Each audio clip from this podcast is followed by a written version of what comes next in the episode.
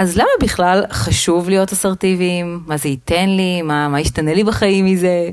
את תעשי את הדברים שאת רוצה לעשות. ואת תוכלי להגיע בקלות יותר למקומות שאת רוצה להגיע אליהם, כי בלי האסרטיביות את עלולה למצוא את עצמך במקום מרצה. מבחינתי ההפך של אסרטיביות, בהקשר שלי לפחות, זה ריצוי.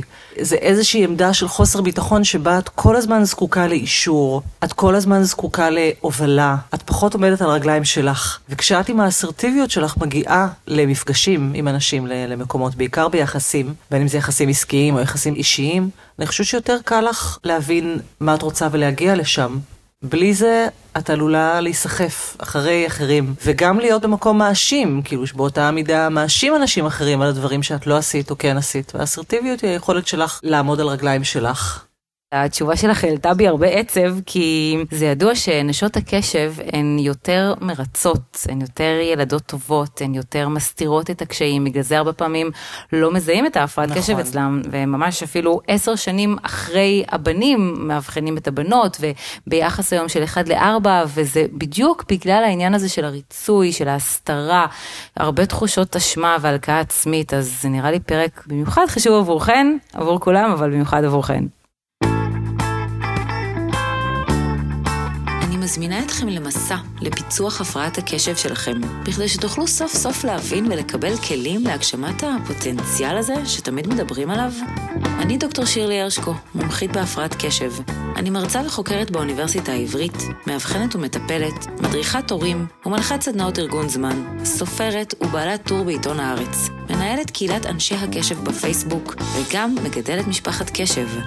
הדבר שהכי חשוב לי הוא להעלות את המודעות להפרעת קשב, ולכן יצרתי את הפודקאסט הזה. ולכל המאזינים אני גם מעניקה 10% על הקורסים שלי. יש פרטים בתיאור הפודקאסט ובאתר שלי. ועכשיו, בואו נצלול לפרק.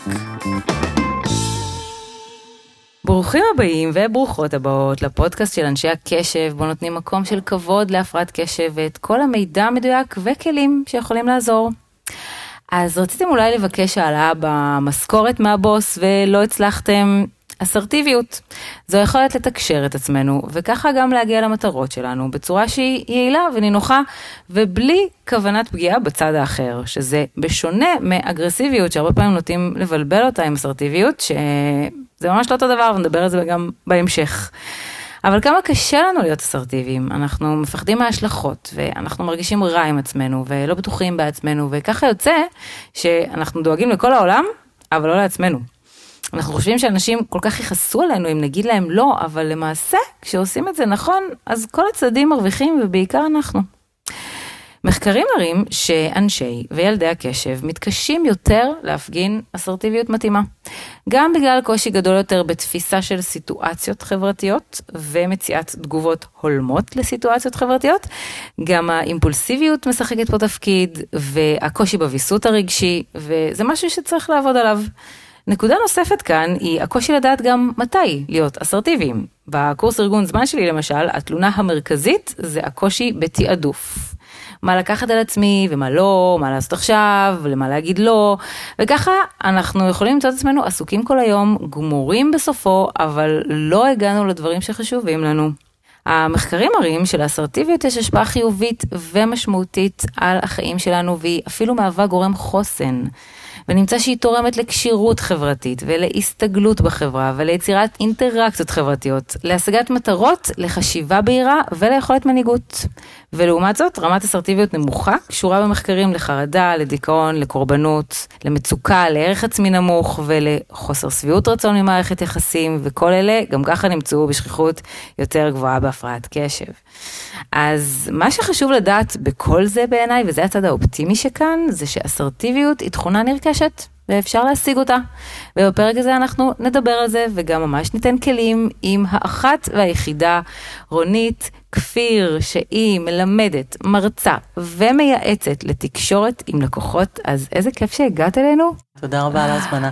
זה נושא כל כך חשוב, ואני רוצה אולי להתחיל קצת מרקע בעניין, יש מין תדמית כזאת אה, שלילית על אסרטיביות. כאילו אם אני אסרטיבית, במיוחד אצל נשים נראה לי. במיוחד אצל נשים. הגבול בין אה, אסרטיבית לאגרסיבית, כשזה מגיע לנשים, אגב, גם כשנשים וגם כשגברים שופטים את זה. כלומר, גם נשים וגם גברים יכולים לראות אישה אסרטיבית ולהגיד עליה, היא אגרסיבית. כי אני חושבת שאסרטיביות זה משהו שאנחנו פחות רגילות לראות אצל נשים, יש לנו פחות מודלים כאלה אצל נשים. אישה שבטוחה בעצמה, אישה שלא מתנצלת, אישה שאומרת את דעתה, אישה שמתווה את הדרך ואומרת זה מה שצריך לעשות. וזה מאוד מתקשר למה שאמרת בהתחלה, בעצם על הריצוי, שבאמת... נשים הפרעות קשב, אנחנו פחות מופרעות, ואנחנו רגילות להחזיק את זה יותר בפנים, ואם אנחנו כן מחצינות את הקשיים שלנו, למשל אני, בבית הספר היסודי, ביליתי את מרבית הזמן מחוץ לכיתה. הייתי הילדה הפטפטנית שלא סותמת. כל הזמן הוציאו אותי החוצה, כי לא סתמתי, פשוט לא הפסקתי לדבר. הפה שלי לא מפסיק לעבוד, ברוך השם, כן, שברבות השנים מצאתי פרנסה שקשורה לזה, אבל כל הזמן אומרים לך, תשתקי, אל תדברי, אל תגידי. ולאט לאט את מפנימה את זה, שאת בשביל להיות נחמדה, אהודה, מוערכת, צריכה להיות שקטה, צריכה להכיל. אז גם נשים וגם הפרעות קשב ביחד, ברור לי שזה מביא למקום מאוד חזק של ריצוי, וכשאת בועטת במוסכמה הזאת שאישה צריכה להיות מכילה, מבינה, שקטה, פסיבית יותר, ובאופן כללי מרצה, כלומר נורא נורא חשוב לנו שיהיו מרוצים מאיתנו, תסתכלי על נשים סביבנו, אני מסתכלת כל הזמן, אנחנו מאוד ממהרות לשפוט ולבקר את עצמנו. ואם את תבקשי מנשים לדבר על ההצלחות שלהן ועל הכישרונות שלהן ועל במה את ממש מעולה, קודם כל התגובה תהיה, אוי, לא נעים לי, מה, מי, כלומר, כזאת, תגובה של לא, לא יפה, לא זה, לא להתרברב, ואחר כך יהיה להן מאוד קשה למצוא. אז כשאנחנו, גם עם ביקורת עצמית שהיא מוגזמת, מופרזת, אנחנו מתעסקות בה יותר מדי, חופרות בה, שלא לומר, וגם עם uh, uh, תחושת ריצוי, אז אנחנו נורא חוששות מלהגיע למקום הזה של האסרטיביות, ואנחנו בעצמנו לפעמים מפרשות אותו כאגרסיביות. להגיד את דעתי זה יהיה אגרסיבי, זה כאילו יהיה על חשבון מישהו אחר. Uh, to put my foot down, כאילו להתעקש על משהו, להגיד זה כן, זה לא, זה יהיה אגרסיבי. כלומר, כל פעולה של אסרטיביות אוטומטית מפחידה אותנו ונראית לנו אגרסיבית. עכשיו, האם זה על חשבון מישהו אחר? לעתים כן, וזה גם מקום שלאנשים לא קל להיות בו. אני בדרך כלל מוכנה לספוג כדי שלאחר יהיה נוח. אני אוותר כדי שלאחר יהיה נוח. ואין ספק שלדרוש את מקומי, לתבוע את מקומי, יבוא על חשבון מישהו אחר. אפילו בריצוי עם לקוחות. להגיד ללקוח שמתקשר אלייך ב-10 בלילה שזה לא זמן לדבר או לא לענות לו, זה יבוא על חשבונו במרכאות, כי הוא רוצה לדבר עכשיו, ואת לא רוצה לדבר עכשיו, אז מישהו יצטרך להתפשר.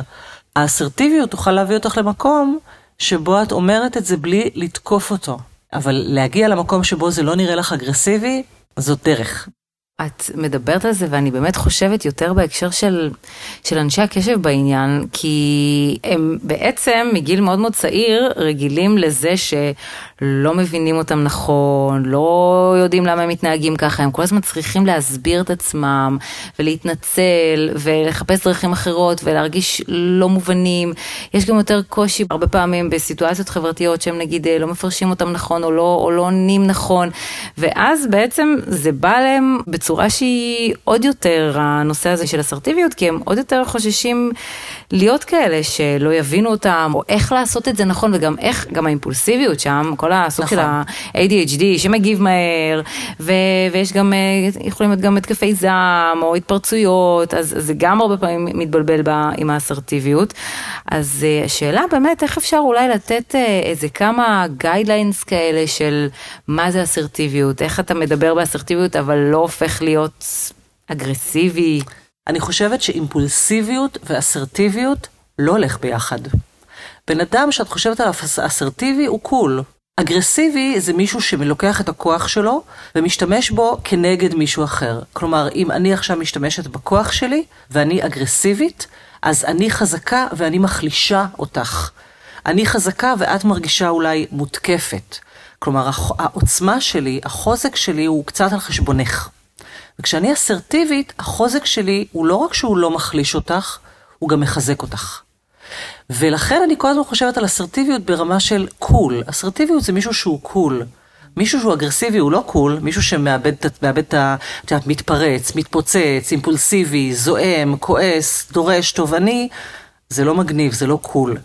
והאסרטיביות יש בה משהו קול, ולכן זה כאילו לא מתאים לאימפולסיביות. למשל, אני אתן לך דוגמה שוב מעולמי העסקי. כשאני אגרסיבית, אני בעצם לא באמת בטוחה בעצמי. אני יכולה להגיד את המחיר שלי, לא יודעת מה, הפרויקט הזה יעלה לך 40 אלף שקל, ואם את תגיבי על זה, משהו שמערער אותי, אני מיד אה, אגיב באגרסיביות. את תגידי משהו כמו, אה, זה נורא יקר, ואני אגיד, אה, את חושבת שזה נורא יקר? את יודעת כמה זה עלה? או שאני אתנצל, אני אגיד, את יודעת כמה, כמה קשה אני עובדת בשביל זה? אה, כמה, ואני אסביר ואסביר ואסביר. או שאני אתקוף אותך ואני אגיד, מה זה יקר לך בכלל? תראי כמה כסף את מוציאה על. או שאני אגיד, אז לכי תעבדי עם מישהו אחר. אני אגיב באיזושהי אגרסיביות, כלומר, התגובה שלי תתייחס אלייך. כשאני אסרטיבית, אני אגיד לך, הפרויקט הזה, אני מבקשת עליו 40 אלף שקל, ואת תגידי, זה יקר, אני לא אראה בתגובה הזאת משהו שמקטין אותי, והאסרטיביות שלי, הביטחון שלי לא יקטין אותך, הוא בכלל לא יתייחס אלייך, הוא יתייחס לערך של מה שאת מקבלת, הוא יתייחס אליי. התגובה שלי היא לא תהיה אימפולסיבית, היא לא תבוא מהמקום של מישהו דרך לי על משהו, אלא היא עדיין תהיה קול והיא תהיה, היא תגיד, אני מבינה ש-40 אלף שקל זה הרבה כסף, אבל בואי תראי איזה יופי של דברים אנחנו נעשה ביחד. ואני יודעת כמה את רוצה את הפרויקט הזה, ואני יודעת כמה את רוצה להיות אחרי, את יודעת, וכולי וכולי. אבל אימפולסיביות, מבחינתי, חוסר היכולת לווסת את הרגשות שעולים לי בעקבות התגובה שלך, נגיד, הלקוחה שלי, בין אם את לוחצת לי על, על כפתור של חוסר ביטחון ואני מתחילה להתנצל. בין אם את לוחצת לי על כפתור של uh, ערך עצמי עם כסף ומחיר, שכסף זה דבר שתמיד צובע את הערך העצמי שלנו בצבעים מאוד ברורים. אז אמרת לי משהו ואני בכלל שומעת אותך אומרת לי, את לא כזאת כמו שאת חושבת שאת, את לא כזאת שווה. מי את חושבת שאת שאת לוקחת כזה מחיר? את לא, כאילו, אל תעופי על עצמך. כך שאני מרגישה שהיכולת שלי לשלוט ברגשות שלי ובתגובות שלי היא סופר קריטית לאסרטיביות. אני ממש מסכימה איתך ואני חושבת שגם דיברנו על זה גם לפני הפרק, הנושא של ביטחון עצמי, ביטחון בעצמך, הוא נורא נכנס כאן ומשחק כאן תפקיד, ובהפרעת קשב ספציפית יש בעיה של ביטחון עצמי, במיוחד אם נגיד האבחון הגיע בגיל מאוחר, ואז אתה לא בדיוק סגור על מי אתה, מה אתה ולמה אתה מתנהג ככה, ובאמת ציינו את זה גם בינינו, שחשוב לעשות שם עבודה נפרדת על הביטחון העצמי, על הערך העצמי. ואני גם אוסיף על הנושא של הפרעת קשב, זאת אומרת, כן. מה שחשוב לחיות איתה בשלום. לאבחן אותה, לטפל בה, לעשות את הבסיס שמה שיאפשר לך לצאת משם. נכון, כי התחושה הזאת של האשמה, של אוף, שום דבר שאני עושה הוא לא בסדר, אף לא מצליח לי, וזה, גם ככה אני מתמודדת עם זה כל כך הרבה עם עצמי, שכשאני מתקשרת עם אחרים והם לא גורמים לי להרגיש שזה לא בסדר, אז אז אני יכולה להתפרץ עליהם. אם יש לך תחושת ערך עצמי מאוד נמוכה, קודם צריך לטפל בזה. כי מישהי מרגישה שהיא באמת לא טובה, לא מספיק, זה קשוח, אבל אם מדי פעם יש לך הבלחות של חוסר ביטחון, פחד, לעשות דברים, ליזום דברים, זה כבר סיפור אחר. באמת, איך אפשר להבדיל בין התחושת פחד או תחושת הימנעות, או אולי זה באמת לא מתאים לי ואני לא רוצה את זה? בהפרעת קשב יש יותר הימנעות מלעשות כן. דברים, ויותר קושי גם להתחיל, אין מספיק דופמין, אז יש קושי בלהתחיל את זה, בלהניע. ואז אני שואלת את עצמי, האם אני נמנעת, או שאני באמת לא רוצה לעשות את הדבר הזה? קודם כל, אני כל כך מזדהה ואני מרגישה שעם הזמן למדתי להבחין בזה וללכת אחרי זה. את מדברת על הקושי להתניע. אני הפסקתי להכריח את עצמי להתניע. אני יודעת שכשמשהו נכון לי, אני מה זה התניע? אני על 800 קמ"ש, מ-0 ל-800 בשנייה. אני על זה. ואני מאוד, אפרופו מה שאמרתי לך על האימפולסיביות שלי, שאני ממש מרגישה שתיעלתי אותה. כשמשהו מדליק אותי, אני עוצרת הכל ועושה אותו. או כותבת לי בצד פתק, או שומר, כבר ממש שכללתי את איך אני משאירה לעצמי פתקים, כי אם אני כותבת מילה, אני כבר יודעת שאחר כך אני אסתכל עליה ואני לא אבין למה התכוונתי. אז אני כותבת משפט לפעמים, ואני כותבת הקשר.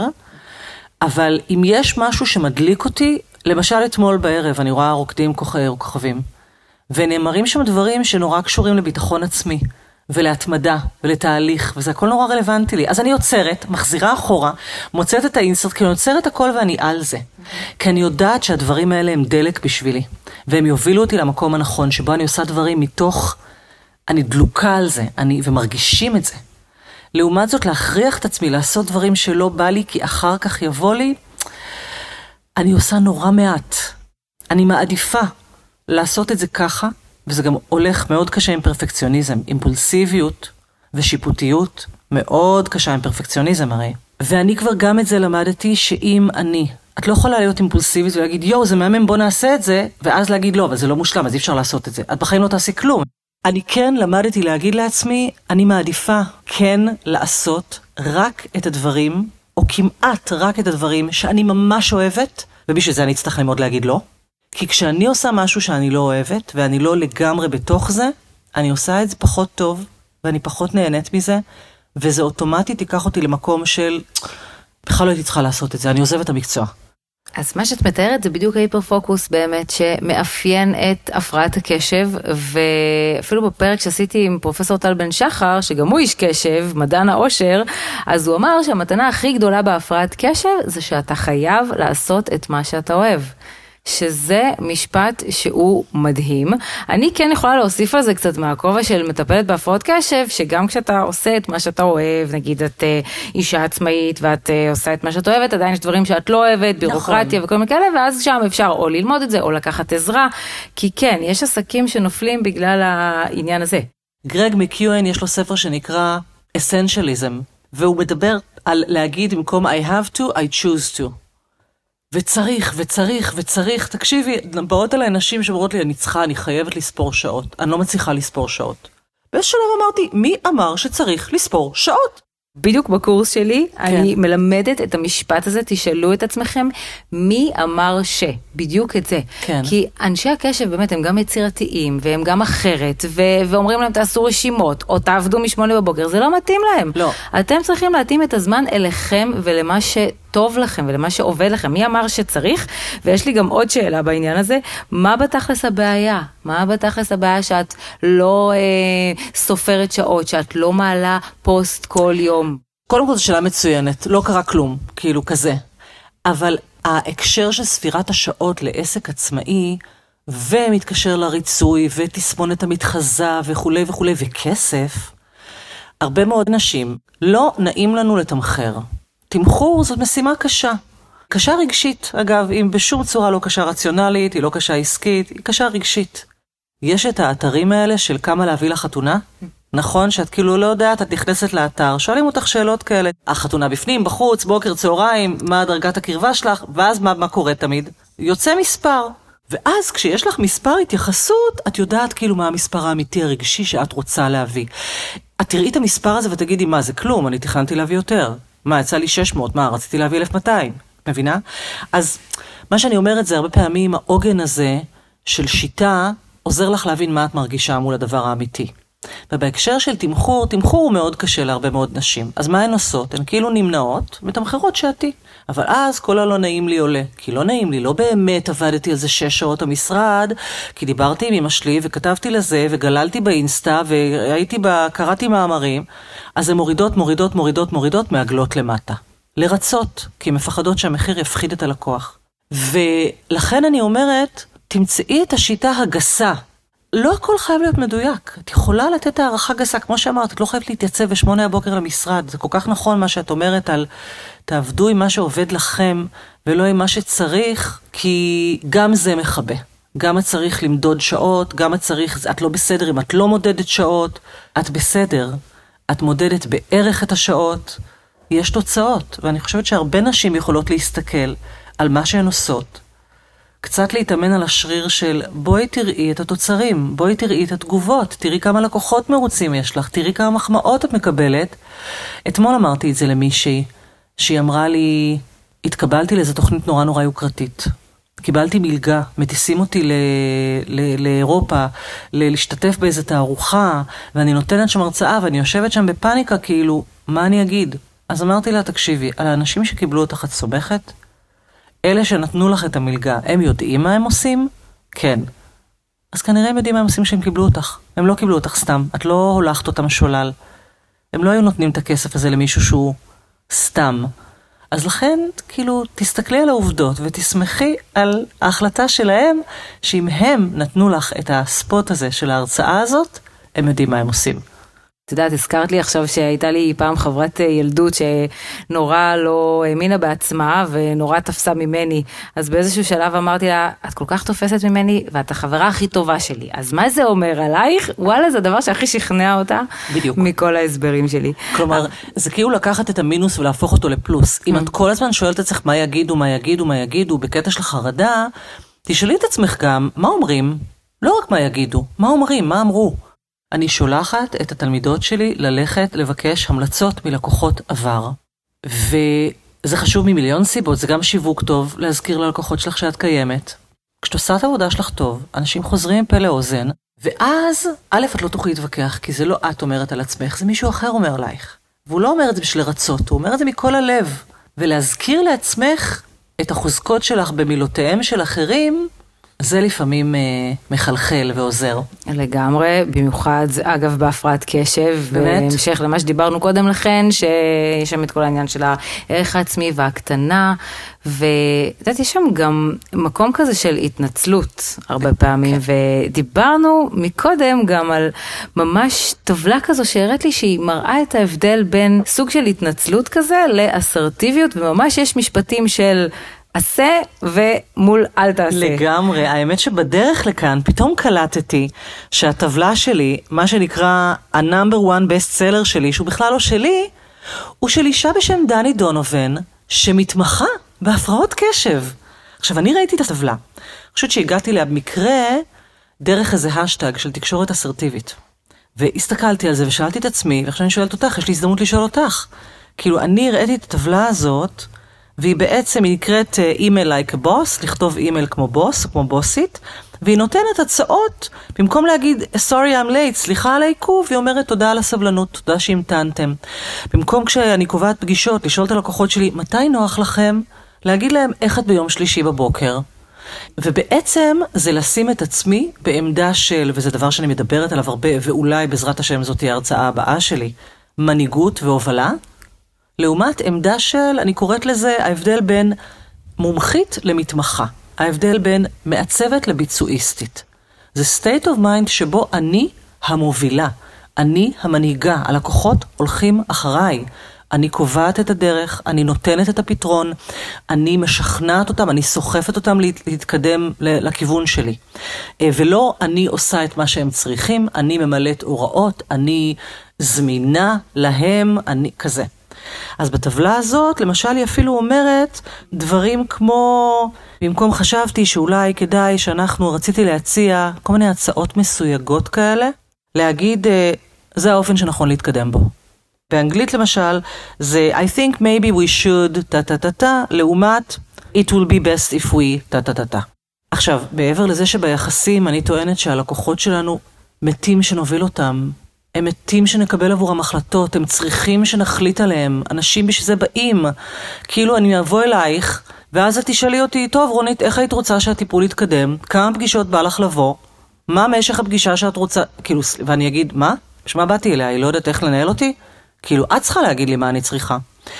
אז שאלתי את עצמי, מה הקשר להפרעות קשב? זה הכי כאילו מגדרי בעיניי, זה קשור לנשים, זה קשור לניהול עסק, אבל איך זה קשור להפרעות קשב? אז הנה, את יכולה לענות לי לשאלה הזאת סוף סוף. כן, כי זה ממש מתחבר למה שאמרנו בהתחלה. שכשאתה מתחיל את החיים ממקום שפחות מבינים למה אתה מתנהג ככה, למה אתה קופץ כל הזמן, למה אתה לא מקשיב, למה אתה לא ממלא אחרי הוראות, למה לוקח לך שעות להתארגן בבוקר, איך את לא יושבת ומכינה שיעורים, מה את עצלנית, מה את לא מתאמצת. אני חייבת להגיד משהו, למה את לא? אני חושבת שעם זה פתחתי את הטיפול הפסיכולוגי הראשון שלי. וואו. בגיל 20 ומשהו. אמרתי, כל משפט שאימא שלי אמרה לי, עכשיו זה לא נכון, אבל זה מה שאני שמעתי. היא אמרה לי הרבה משפטים אחרים, אני שמעתי רק את זה כמו, כמו דקירות. למה את לא? עכשיו, זה לא היה רק בהאשמה. גם כשהיא רצתה לתת לי מחמאות, היא הייתה אומרת לי, את כל כך מוכשרת, למה את לא מוכרת את העבודות שלך? את כל כך מוזיקלית, למה את לא מתאמנת יותר על הפסנתר? היא נורא נורא רצתה שאני אצליח, אבל מה שנשאר לי זה, למה את לא? ועכשיו אמרת את זה, ותראי, זה כאילו קופץ לי בכל משפט. כן. זה באמת תחושה מאוד קשה. אז את אומרת, בגלל זה אנחנו מפתחים גם ערך עצמי מאוד נמוך, ואז אנחנו נהיים יותר מרצים? לגמרי, ובמיוחד אנשים. במיוחד נשים, כן. כן, ממש אפילו רואים את זה במחקרים, כי גם הפרעת הקשב שלהם אחרת, כי היא יותר מפוספסת, כי הן- יש יותר קודים חברתיים כאלה שהן צריכות נכון. להתנהג יפה ומנומס. ילדה טובה, כן, כשלבנים בכל זאת אפשר קצת יותר להתפרע, מה נכון. שנקרא. בנים הם שובבים. גבר שהוא אסרטיבי הוא יהיה כריזמטי, גבר שמדבר הרבה ואומר זה מה שאנחנו צריכים לעשות, זה הכיוון הנכון. ואישה שתגיד את זה תהיה שתלטנית. כן, ממש. כאילו זה באמת באמת קשור בעיניי באופן העמוק ביותר, חלוקת התפקידים המגדרית, זה קשור לחלוקת כוח. אצל מי צריך להיות הכוח ואצל מי זה לא בסדר שיהיה הכוח. אז זה גם אה, קשור. ובאמת בהקשר של הטבלה הזאת, אולי גם אה, כבר לקראת סיום, נדבר על התקשורת הזאת מול המנהלים שלנו אולי. דיברנו הרבה על עצמאים, אבל גם אנשי קשב שהם שכירים, יש להם יותר קושי עם בעלי סמכות, לקבל סמכות, בכלל לעקוב אה, על, על חוקי הארגון המאוד נוקשים, הם בכל זאת צריכים תנאים אחרים, והם צריכים גם מאוד לתקשר את הפרעת הקשב שלהם ולהגיד מה הם צריכים ולמה. בשיחות האלו הם הרבה פעמים נופלים. א'. בכלל על להציג את אה, הפרעת הקשב שלהם, וב', אה, לבקש את מה שאו מגיע להם או שהם צריכים. למשל, אני צריכה שיהיה לי משרד סגור ולא ב open space למשל. כן. ואולי ניתן להם קצת כלים של איך להציג את זה בצורה שהיא לא מתנצלת או לא אגרסיבית או לא מורידה, אלא פשוט באה ומבקשת את מה שאני צריך. תראי, האגרסיביות תצא, או זה עלול לצאת אימפולסיבי ואגרסיבי אם אני כאילו אבקבק את זה, כן? אם אני לא אדבר את זה. ואז יכול להיות שזה יגיד, כמה זמן אני כבר עובד כאן, ואני ביקשתי, כאילו כזה. אבל עכשיו שדיברת, היה לי משהו מאוד ברור, כי הרבה פעמים כשאני מתייחסת לעצמאיות ושכירות, אני כאילו מתייחסת לעצמאיות, כאילו לי יש את כל החופש לקבוע עם מי אני עובדת, ומה אני עושה, ולמה להגיד כן, ולמה להגיד לא, ושכירות מסכנות, כל הזמן מנחיתים עליהן דברים, הן צריכות לעשות. פתאום עכשיו שדיברת על הבוסית, אז אולי אפרופו מה שדיברנו קודם על לעשות באמת, ללכת יותר אל עבר הדברים שאני אוהבת לעשות, ולאפשר לעצמי להידלק מדברים שמדליקים אותי, כי שם אני באמת בשיאי. תחשבי כמה זה חשוב לנשים וגם לגברים עם הפרעות קשב למצוא את הבוס הנכון. עכשיו שוב, אני יודעת שזה קצת דיבור מעמדה פריבילגית, שכאילו לא כל אחת יכולה להרשות לעצמה, כשהיא מחפשת עבודה, לברור. אבל לפעמים את מגיעה למקום עבודה, ואת תדברי עם מישהי, עם הבוסית או הבוס, ואת תראי שמשהו שם בסמכות שלו, או בתקשורת שלכם, מקטין אותך, מלחיץ אותך, סוגר אותך. ואת אומרת, וואי, כמה קשה יהיה לי לעבוד. כמו... בעיניי זה אפילו מתחיל ב... תבחרי את הבוס שלך. תבחרי את הבוס הנכון. תשימי לב, כי שוב, וגם זה נקודה של ריצוי. כשאני באה לרעיון עבודה, הרבה פעמים אני באה מעמדה של, אני מקווה, I hope they like me. אני מקווה שיאהבו אותי, אני צריכה להציג ולהרשים ולשכנע. לא, ברעיון עבודה את צריכה גם להסתכל על הצד השני. האם את אוהבת אותם? האם את יכולה לתקשר איתם טוב? איזה כימיה יש ביניכם? איזו תקשורת יש ביניכם? אני בטוחה שתסכימי איתי שאם אני נכנסת למקום עבודה, שיש שם בוס או בוסית שמתייחסים אליי, לא מבינים את זה. הם לא מספיק רגישים. הם אנשים שסופר חשוב להם, הסדר והזה, יותר כזה... וואו, זה מתכון לאסון. ולא, אני לא הייתי רוצה ללכת לעבוד במקום כזה. אז קודם כל, אפילו עוד לפני שקיבלת את העבודה, תבדקי שלא רק העבודה מתאימה לך, אלא שהאווירה, התקשורת, היחסים, הם כאלה שתוכלי בהם לגדול ולפרוח. זה נורא חשוב בעיניי, ואני יודעת, ופה עצמאיות ושכירות לא שונות אחת מהשנייה, כאילו באמת, כי כולן יגידו לי, אבל מה, אני לא יכולה, beggars can be choosers, כאילו, אני לא יכולה לבחור.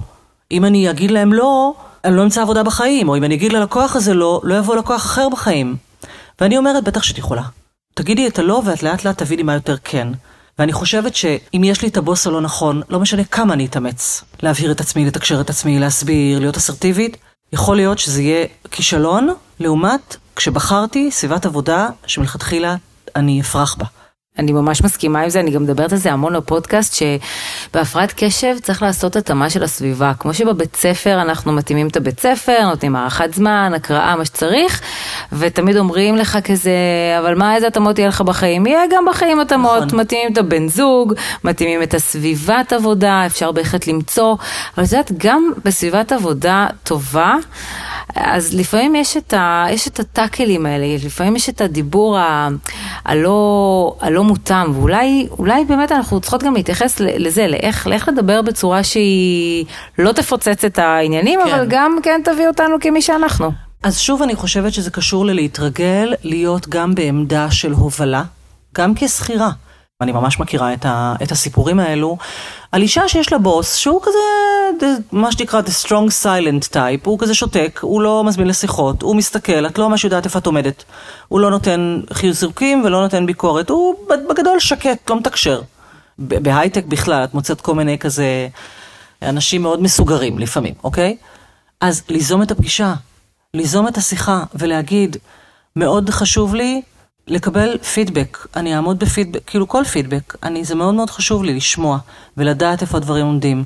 אז הייתי רוצה שאנחנו נעשה שיחה פעם בחודש, כלומר, לדבר את הצרכים שלי, ולזכור שאני בדרך כלל שמה את התגית אגרסיבית בלי שום קשר לזה, והאסרטיביות זה להגיד, אני כדי להצליח בפרויקט הזה ולעשות אותו בצורה הטובה ביותר, אני צריכה ככה וככה. ומאוד חשוב לי שככה וככה. בניגוד ל, אתה אף פעם לא. שיחות שמאשימות את הצד השני, זה לא מתכון טוב ביחסי אנוש בכלל. משפטים כמו אתה אף פעם לא, הם פחות יהיו טובים מאשר אני צריכה ש. חשוב לי ש. לדבר על עצמי, לדבר על הצרכים שלי ולדבר על המטרות המשותפות, כדי שנצליח בפרויקט, נעמוד בדדליין, מה שאני צריכה הוא.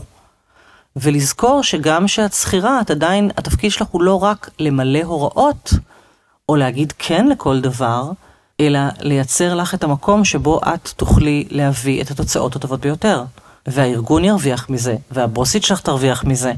אז uh, לזכור את העניין הזה שלא כולם נגדי, אלא שלמצוא את האנשים שכן יהיו איתי בשיתוף פעולה, ולהגיד להם מה אני צריכה כדי שאנחנו נוכל לעשות את הדברים שאנחנו צריכות לעשות ביחד.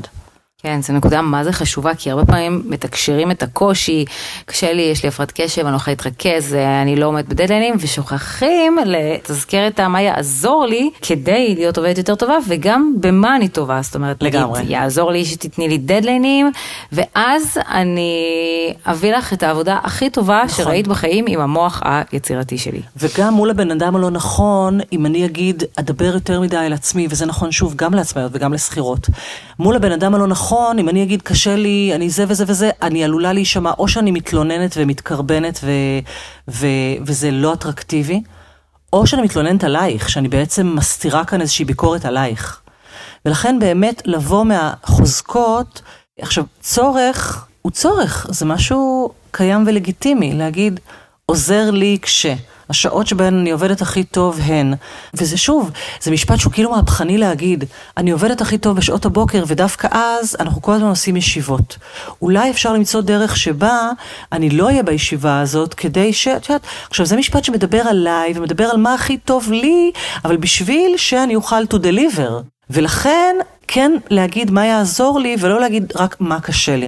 כחלק מהעבודה העצמית, צריך לדעת מה, מה הגבולות שלי קודם כל, מה, מה אני רוצה קודם כל לשים, לפני שאני אומרת לצד האחר, ואז אחרי שאני אבין על עצמי, ולפעמים לוקח זמן לגלות את זה, לפעמים אני חושבת שמשהו אחד הוא טוב לי, ואז אני מגלה שלא, וזה בסדר גם לשנות את זה, אבל קודם כל לדעת בעצמי, ואז פשוט ל, להגדיר את זה החוצה, בצורה מאוד פשוטה, אבל כשאני אומרת בצורה מאוד פשוטה, אני גם נזכרת שבהפרעת קשב, כמו שאת אמרת בהתחלה, יש נטייה לברבר, נכון. ולהגיד הרבה, ולא לדבר אה, קצר ולעניין, אז מה אפשר לעשות בנושא הזה? להתאמן, פשוט להתאמן. ואימון, וואי, זה קשה לאנשים שאת לא מבינה.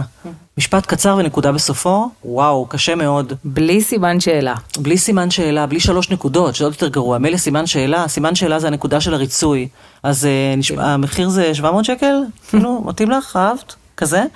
שלוש נקודות זה כזה אה, מתמסס כזה, אין איזה סוף, אני לא יודעת מתי לעצור. נקודה בסוף משפט, לאנשים בכלל זה קשה, וכנראה לאנשי קשב ואימא'לה בכלל. אז להתאמן על זה.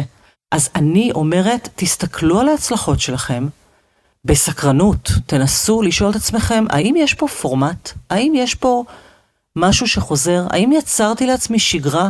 עכשיו, יכול להיות שאני כל כך עסוקה בלהגיד, אוי רונית, השגרה שלך לא מספיק טובה, את לא אוכלת מספיק בריא, את לא קמה בזמן, רק מה את לא, מה את לא, מה את לא, שבכלל לא שמתי לב שוואלה, רונית, יש פה אחלה שגרה.